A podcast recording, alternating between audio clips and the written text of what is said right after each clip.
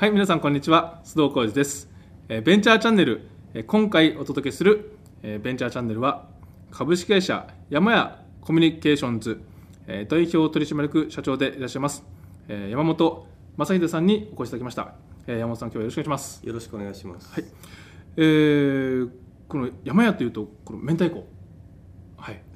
えー明太子の山屋ということで、あのー展開されていらっしゃいますけども今どのくらいのこのまあ規模といいますか、えーはい。業界内のシェアといいますか、はい。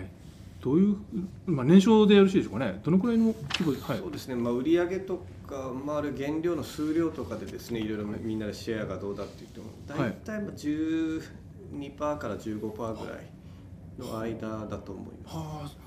うん全体の市場の中で。そうですね。あ。のは明太子の市場って言っても、あのお土産とかギフト用の市場からのはい。量販店とか、はいはい。あのスーパーの自家用とか、はい。あとは今あの例えば外食チェーンさんとかはい。お弁当とかコンビニとかにこう素材として、はい。あの明太子おにぎりとかありますけども、はいああいう素材としてこう売っていくっていうのもあるんで、はいまあ、ちょっと一概に何が何パーってちょっと難しいんですけど、はいこの明太子でこの事業を展開されているとはい。いうことですけども、いつ頃から会社は、えっと、創業がですね、はい。えっと1974年はい。ですね、だからちょうどもう36年くはい、らいになりますね、初めから明太子だったんですか？それとも初めはなんかそうですねあの、当初創業のあの、まあ、当社の会長になるんですが、はい。まあ脱サラして、はい。でその前はやっぱあの原料をその水産関係の原料やはい。たらことかも扱ってたんで、はい。明太子をやってみようっていうことで、ほう。初め家の中でこう作り始めたりして、家の中で？はい、あ台所で作って 廊下で箱詰めみたいな。あそうなんですか。ですね。ただ、まあ、やっぱ明太子はまだその時はそんなに全国で広がってなかったんで、まあ、やっぱりあの生活のために明太子以外もいろいろ珍味とかあの作ってたっていうことで、まあ、私まだ4歳だったんですけどそうですよね。まあなんとなく覚えてたり手伝ったりとか、はいえじゃあ最初はそのまあ家業としてそうですねもう、はい、夫婦で始めた。夫婦で。で自宅でその明太子作りも？そうですそうです、今でいう双方みたいなもんですか？本当ですね。まあ どうなるか分かんない中でこう、はアパートからちょっとこう引っ越してまあ、一年発起して退職金でやったっていう。あその先要はお父様が？はい。ちょっと美化された話を聞かされてるんで真実は分かんないですけど、はい。まあでもあのその当時その明太子一本でというか明太子にそこまでえー集中してやっていくことになんか巧妙が見出せる何かあったんでしょうか？ね市場性とか将来性というのは。まあその明太子っていうのが、まあ、徐々に地元で広がってたっていうのと、まあ、ご飯にあったりとかっていう可能性とか、まあ、やっぱり原料に詳しいということで、まあ、いろいろ仕入れたりとかもやっぱありますんで、うん。そういうのが、まあ、やりやすかったっていうのがあるんじゃないはまあ、ちょうどあのオイルショックとかであの不景気の時ででそれでやっぱあの会社とかもきその巻いた会社とかも厳しくなって、まあ、脱サラ創業みたいななんですけなるほど、はいじゃあそれであの、まあ、お父様が、えー事業を起こされて、はい。えーだんだん物事心がつく時期になってきますよね、はい。うん。そうすると会社もだんだんと大きくなっていったわけですか？そうですね。あの、うん。まあ、当時経済自体がね、こうはい高度経済成長ということででちょうど新幹線もどんどん伸びていって、で博多まで開通、はいまあ昭和50何年だったかなちょっと詳しくは覚えてないですけどもそういったことでどんどんどんどん広がっていったんですよ。はいただあの当社も初め、まあ、地元でやってでやっぱりあの成長し始めたのは東京とかの百貨店、うん。一番初め小田急百貨店さはい。んに入っていったんですけどもそれからわっと広がって、はまあ、デパ地下の走りどころですよね。地方の特産を始めて。うん。でも当然このビジネス客もどんどんどんどん増えていってはいはいはい。でお土産としても増えていってっていうことで。なるほど。あと築地市場とかの扱いもどんどん増えていってっていうはまあ、もうマーケット自体がもうみるみる増えていったっていう時期うんそういったあのおそらく一緒に生活している中でその会社の成長はい。っていうものもその中学生高校生大学生っていうはい。はい。感じていらっしゃったと思うんですけども、はい。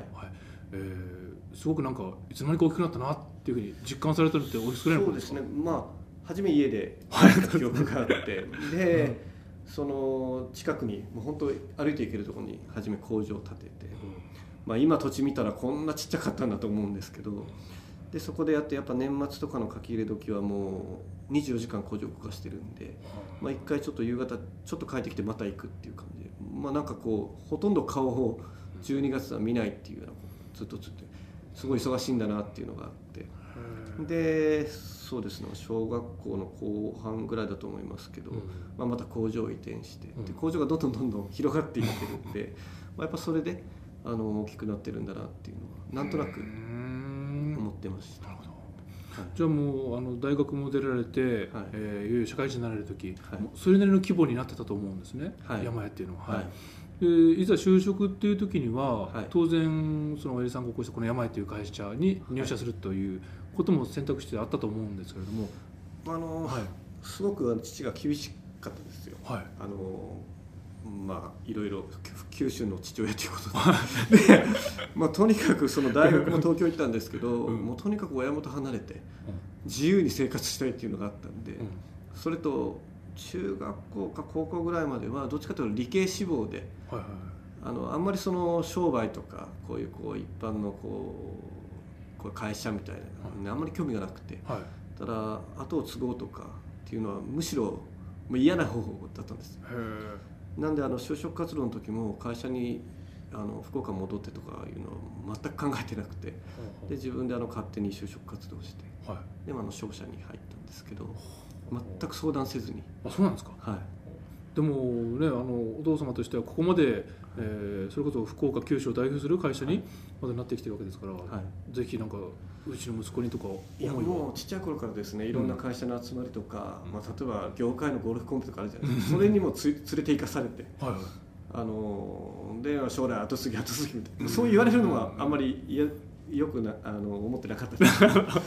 まあやっぱりもうその父の気持ちはもう将来継がせるっていうことでみんなにも紹介してもうそのつもりでいるんですごいギャップはあったんですよね、あはい。まあだからずっとそうちっちゃい頃、まあ、小学校中学、まあ、ここの後はまたあの親子の付き合い方も変わると思うんですけど、うん。まあちっちゃい頃はそんな感じでいろんなとこ連れて行かれて、まあ刷り込まれたせいでうん。今こうやって戻ってきてるんです、興味持ってる、まあ、当時はあんまはい。りそういうこと考えてなかったです、でももうちょっと通常のサラリーマンとして相談もせずに就職して。はい。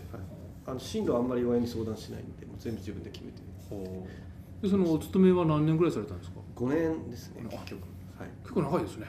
この本当は商社行って海外駐在してっていうふうなちょっとこう思い描いてたんですけど、はい。ちょうどバブルも、まあ、大学の後半で終わってう、ん。で商社も冬の時代でだんだん海外にその拠点も減って、はい。たまたま私がいた会社も、うん。まあ、大リストラじゃないですけど、はい。もう総合商社からも専門商社にみたいな感じになってほで事業縮小してたんで、うはい。まあ、そういうのもちょうどタイミングとしてはあってです。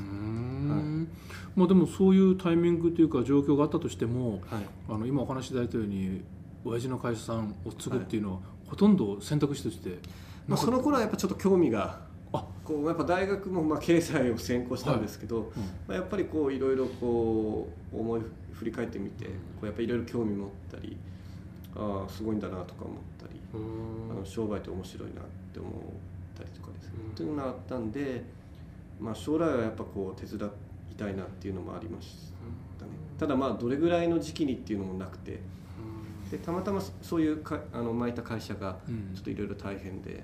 まあ、あの事業縮小するっていうのプラスあの、まあ、当時当社も上場を将来しようっていうような目標を立ててて、うん。まあ、その上場する前に戻ってきて、うんあのいろいろ固めたらどうだみたいなうんような方あの他の方のアドバイスもあって。うんで戻るっていうことにしましやはりその、まあ、い一旦離れてというか、はい。外から、えー見てあるいは外の仕事に携わることで改めて分かったことっていうのは多かったですか？た、うん、そうですね。まあ社会人初めてなって、はい。あ商売ってこう大変だなとか原料ってこうなんだとか、あのまあいろいろ苦労したんだろうなとかなんかこう やってみて分かったこといっぱいあります。それで、まあ、いろいろなタイミングが重なって、えーこの山屋の方に、そうです。入社されるわけですけども、はい、最初入社されて一番最初に手掛けられた仕事担当した仕事っていうのはどういったところだったんですか、えっと初めですね、もういきなりその取締役っていうことで、まあ、経営企画っていうような、まあ、形の。はい。でそうですねもうあんまり覚えてないですけど、初めやっぱ人事関係の評価制度とかあとシステム関係とか、うん。まあ、当時まだねインターネットとか一人パソコン1台とかっていうのの走りの頃だったんで、やっぱり前の会社が、まあ、一部上場企業だったんでやっぱその会社のインフラというか業務のルールとかいろんなの含めて、まあ、やっぱまだまだなっていうところあったんで、まあ、それをまず変えていこうっていう。ことでやり始めたっていうふうに記憶してます。はい。じゃあおそらくその会社の規模に見合ったその会社の組織づくりだとか体制づくり。そうですね、うん。はい、ある業務フローだとか。そうですね、あはーまあ、ベンチャー企業にありがちですけどね。そういうところを後回しにしてい、まあそうですね。もうワンマンで、うん。あの社長の能力とパワーを あのわーっとやってきた、うん。まあ、それは歪みっていうのがどこにでもあるんでしょうけど、ん。やっぱりすごく前いた会社と前いた会社しか知らない、うん。それでやっぱ比較して、あこれじゃあ将来っていうのがありましたし。なるほど。さらに大きく成長するためにこの必要な基盤作りっていうのがね必ずどっかで必要になりますからね、そうですね、まあ、その時はやっぱ自分の理想みたいなのがこうあってやっぱそれに近づけるためにもう何でもっていうなるほど。はあそういった意味ではタイミング的に良かったかもしれませんね。そうですね。まあその時思ったことがうまくいくいかないっていうのはやっぱいろいろあったんですけど、うん風土も違いますし、はただまあ何年もかけてやっていって少しずつ変わってきて、なるほど、はい。まあ、そしてあの最終的に今現在この代表取締役社長という形で、はい。えー社長を担当されるわけですけれども、はい。あのこれ食品を扱う商売ですから、えーその他の商売とまた違った苦労だとか、はい。えー特に品質管理の面だとね、はい。えーだとかあるいは物流なんか、ねはい。たくさんご苦労されたことがあったと思うんですね。はい。で会社が大きくなればなるほど販路も広がるわけで、はい。それだけ、えー仕入れいかに安定的に原材料を調達するか、はい。そしてそれを美味しいものをね作り続けるか、い。そしてそれを美味しい状態のまま鮮度を保って届けるか。はい。すごく規模が拡大すればするほど苦労された点いっぱいあると思うんですけども、えー社長に就任されて一番大変だった点あるいは一番変えた点っていうのはありますか、そうですね。あの、まあ、一番大変だったのはやっぱりその品質絡みでうん。あのやっぱちょっと商品の不備があってほうほうあの回収みたいなのもあってですね。ほ、まあ、これが、まあ、今結構世の中も多いしあの新聞とかでもねはい。広告とかありますけども、うんまあ、かなりあの大変だったですね。うん。でやっぱ売り上げもガッと落ちるんで、はい。まあ、やっぱ資金繰りとかにも影響しますしうん。メーカーなんで工場がはいはいはい。やっぱりこう稼働しないっていうことになってうん。まあ、固定費がやっぱ高いっていう、はいはいはい。まあ、それはその資金繰りとか取引先の説明とかうん。いうのも全国回って、やっぱ大変だったですね。対応。なるほど、でも逆にそういうそれを乗り越えて、はい。逆にそれを糧として新しく仕組みを作ったりとか、はい。いうされた点も多々あるんじゃないでしょそうですね。あの品質管理の体制とかですね、うん。あのまあ、元から業界の中では力入れていた方だとは思ってるんですけど、まあ、やっぱりさらなるこう、まあ、業界をリリードしていくようなし仕組み作りとかルール作りとうか、あるいは品質管理の体制だとかっていうのは、まあ、やっぱ強化してあのそれは結構取引先の方とかにも、あの評価をいただいてるんですけど、うん。まあ、それプラスやっぱそういう苦労した時に、はい。あのまあ、社員がやっぱ今までやったことないようなこう仕事をやってきてやっぱこうたくましくなって、まあ、あの頃に比べると今っうんていうような感じで、まあ、結構若い組織で若い人が多かったんで、まあ、そういう意味でも成長の、まあ、起爆剤とまで言わないですけどきっかけになったかなっていうのは後からは思いますけど、はああのそういった形で、まあ、品質の面もそうですけどもはい。この物流だとかあるいは今度はあの人材の採用だとかですね、はい。これ経営ですから多岐にわたる工夫をいろいろしなければいけなくはい。な,、なると思うんですね、はい。はい。えー品質管理の次に強化した点あるいは今までと大きく変えていったっていうふうな点というのはございますか、まあ、人材に関してはどこの企業も共通でね、うん。やっぱ一番あの私も力入れてやってきた面だと思うんですけど、まあ、食品メーカーとしてであるとやっぱりその、まあ、特に最近はコスト的な、ね、部分もありますけどやっぱその安いものを欲しがるというのは別に今に始まったわけではなくて、うん。まあ、やっぱ過去からずっとあるわけで、うん。まあ、そういった意味でその海外で、はい。まあ、原料はロシアとアメリカがメインになるんで。あの特にロシアの原料はプサンで上がるんでですね韓国の。はい。でやっぱりそういった韓国とか中国とか海外の、まあ、やっぱこう労働集約的なうん。加工なんで、うん。人件費の安いところで作ってより安くうん。いいものを作るっていうのを、うん。まあ、当社はその先駆けてずっとやってうん。で今もやってるんですけど、うん。まあ、そういったところはこうあの、まあ、5年10年という単位で見ると現地のコストも変わったりルールも変わったんで、まあ、逆にノウハウにはなるんですけど、まあ、結構いつもこうしどこがどうなってるって調べながらそうですね。あの原材料のこのはいスケトウダラの仕入れというか、い安定確保これも相当大変なんじゃないですか？そうですね。あの、まあ、安定供給という面ではさほど心配ないんですけど価格がですねあやっぱりそうですね前の年の2倍になるとかいう時期もああそれあるんですか？原材料が。原材料はそうなると まあやっぱこう、まあ、我々だけじゃなくて業界全体の問題になっちゃいますけどそうですよね。やっぱ今ほとんど日本で消化、消費されてるんですね卵っていうのは。なんでもうそのみんな大変になりますよ。ねでヘッジできないですね。そういう日本しか買い手がいないようなマーケットなんでちっちゃい。なんでもう直接原価になってくるんで、うんはい、な値上げっていうはとか、うん。あのまあ、例えばお土産だったらん。正のお土産の中身をこう減らしたりとか、うん。なるほど。はい。これ B2C のねあの一般顧客の方対象のはい。ご商売が、あの多いと思いますので、はい。なかなか原材料が上がったから値上げっていうのもね難しいところですよね。まあ、でもしないともう即マイナス赤字になっちゃうんで、まあ、それはその時はやりましたね。ただ原料2倍になったからそれを全く吸収できるまでできないですよね。うん。そうです。少ししかね上げれないですそうですね。ねだから、まあ、ちょっと苦労しましたけど、まあ、たまたま景気はそんな悪くなかっはいたんで、まあ、数量的にはまあ、今だったらちょっと厳しいでしょうね、あのまあ人材の方もそうですし品質管理、はい。それからこの価格の面とか仕入れとかですね、はい。あのいろいろ工夫されてると思うんですけども、はい。あの私さっきあのちょっとこちらのオフィスにお伺いするまで、はい。えー工場の実際作業してるところがね、はい。こう少しあの拝見できたんですけどこれ全部ガラス張りではい。誰でも見えるようにされてますよね。そうですね。あのはい。本社の方で、まあ、お土産は全部博多の方でやってるんですけども、はい。まあ、やっぱり工場見学うんしてもらおうということ、まあ、当初はね小学校のはい。あの社会科見学がメインだったんですけど、はい。まあ、最近あの1階にもちょっとショップを作って、あのまあ、ご家族の旅行の方からその団体旅行客とかさまざ、まな方が見に来られますし。あこれはあのじゃあ一般に。お一般に、はい。あじゃあわざとこう見やすいように全部ガラス張りにして。そうですね。はい、はまあ、あの一部の工程だけなんですけど、はい。まあ、少しでもちょっとこう見てもらおうと。やっぱ私初めての人間から見るとね、はい。新鮮ですしあここまで見ていいのかななんて思っちゃうんですけどこれもあえてオープンにして、そうですね。はいこれあの工場見学っていうのは、はい。あの申し込みすればもうホー誰でも。ムページから申し込めばご家族の方もたまにいますね、空港から近いし、はいはいはいはい。ちょっとやっぱ明太子っていうのを見て。は あお子様連れではい。来られたりとかです、あじゃあ別に学校でクラス単位でももちろんいいけれども、はい。えもう友人知人家族でも大丈23人とか夫45申し込めば、あはそうなんですね。いはい。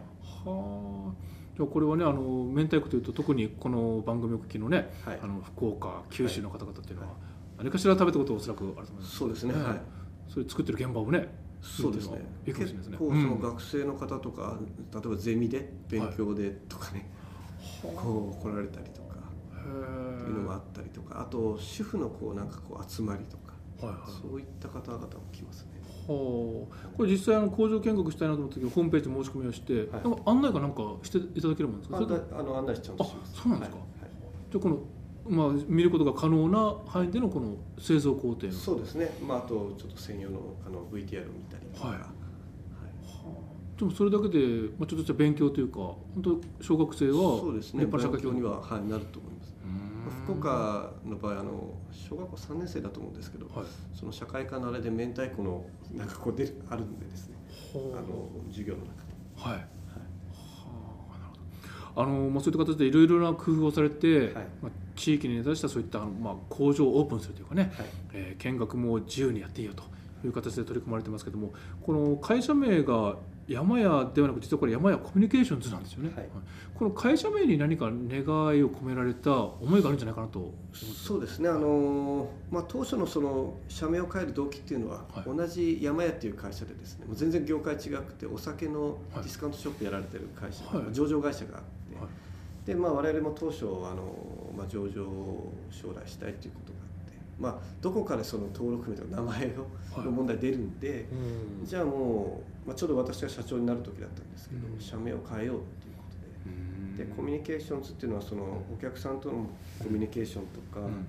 その、まあ、社員間のコミュニケーションとか、うん。取引先とのコミュニケーションとか地域とのコミュニケーションというのを大事にしてやっていこうということで複数形でコミュニケーションズっていうことで。はあじゃあその社名変更に伴ってこれはもうもはや明太子にはとどまらないっていう決意が？そうですね。であの、まあ、会社の究極の目的というのはやっぱ食を楽しむようなあのそういう時間とか空間とかうん。素材を提供できればっていうことなんで、まあ、やっぱりそのまあやっぱり明太から始まってるんで、うん。まあ、最高の明太を作ろうっていうような品質目標もあるんですけど、まあ、やっぱりこう食を楽しめるきっかけのうん。あの商品を提供できればと。いうのが、まあうん。全体としてのこううん。ビジョンというかになってるんで、なるほど。はい。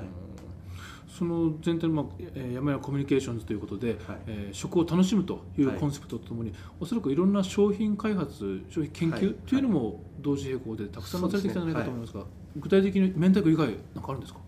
そうですね、まあ、例えば、まあ、明太関連だと明太マヨネーズとかですあ。ねすごい今全国的に売れてますし、はい明太を使った素材っていうのもいろいろ開発してます。し、まあ、あと博多をキーワードにした素材とかですね、まあ、高菜とかうん。っていうのもお土産で売れたりとか、まあ、あともつ鍋なとか鍋関係も博多結構有名じゃないですか、うん。あの水炊きとかですね、はいそういうのを通販で売ったりあのもつ鍋に関しては東京でもあのお店を出してですね、まあ博多食出して昼明太食べ放題みたいほなして、うん。で夜はもつ鍋。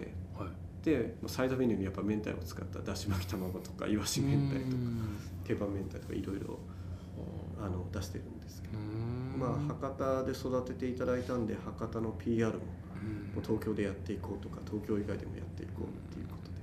そっかそっかあのふ福岡というか、まあ、博多の、はい。えー名前を冠したりとか、はい。まあ、何らかの形で博多の宣伝になるようなコンセプトのお店を出したりとか、そうですね。あ商品作ったりとか。やってます、はい。はでもあの福岡ですけど、うん。明太っていうと九州土産みたいなくくりもあるんで、うん。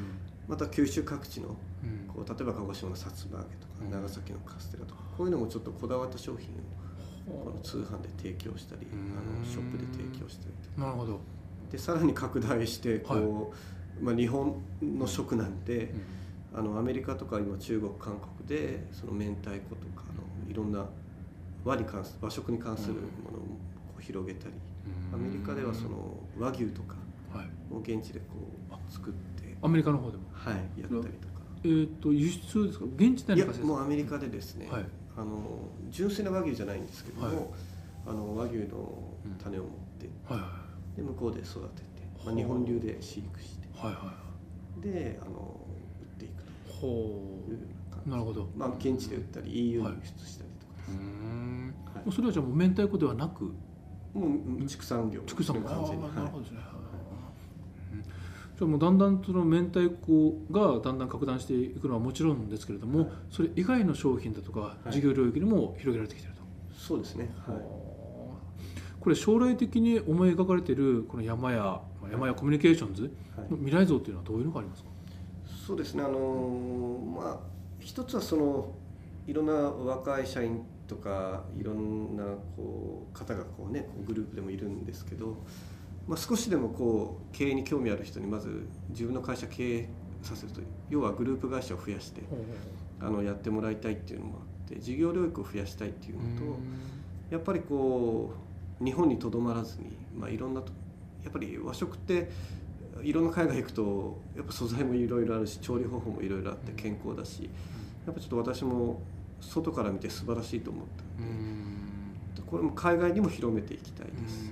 でそんな中で、まあ、やっぱりその、まあ、山屋というか山屋グループの商品というのはやっぱりさすがだねとかうん美味しいねとかあの買ってよかったねって言われるようなうんあの風に言われる商品をより多くうん。より多くの国でやっていくっていうのが、あの目標ですね。なるほど、ははい。いわかりました。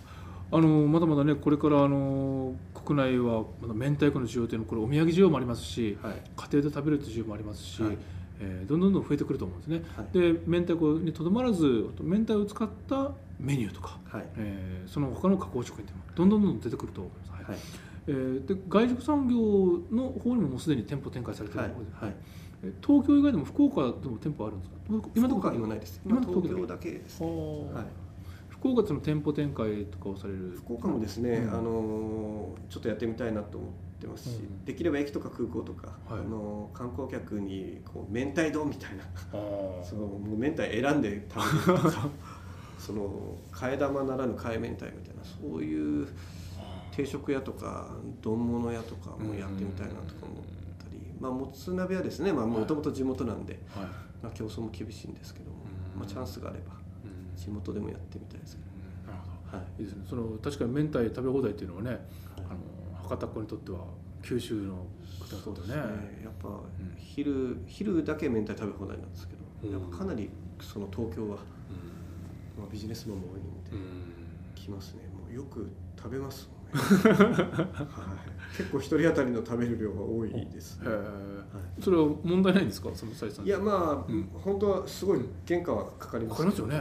明太ですからね、まあなんとかメーカーなんで。メーカー直営の店舗の直営なんで。強みを冷化して、はい。はあ。まあでもおかげさまでうん。結構なあのランチもですね来ていただいて、うん。採算割れまではしてない、うん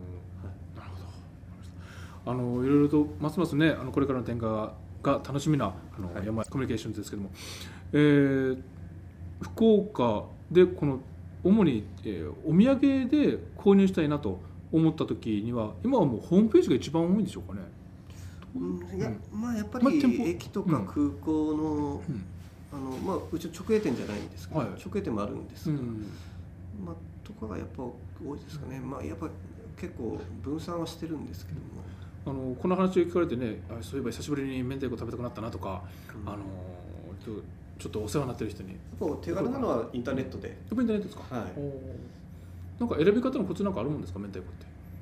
うんそうですね。やっぱ贈答用か自家需要かでやっぱちょっと変わると思うんですけど、あの家庭用ってよくたまにそうですね。家庭用だとやっぱこう綺麗じゃなくてもいいっていうような方も多くて切れたやつとかうん。ちょっとお得なやつとかうん。っていうのを買われる方多いですね、うん。まあ、ギフトだとやっぱり、まあ、開けた時も綺麗で、うん。あのまあ、一本物っていうような高級素材を使ったやつですねうん。やってるんで、なるほど。はい。じゃあぜひこれはあのホームページでもね、はい。あの検索して久しぶりに食べようかなと、はい。い、う方はね、はい。あの家庭用でもね買ってなんかプレゼントご贈答用ということはプレゼント用のね、はい。はいぜひホームページからご注文いただければと思います。はい。はい。はい、えー今回、えーはえー山山コミュニケーションズ、えー代表取締役社長、えー山本正秀さんにお越しいただきました、えー山本さん今日は長い時間ありがとうございました。ありがとうございました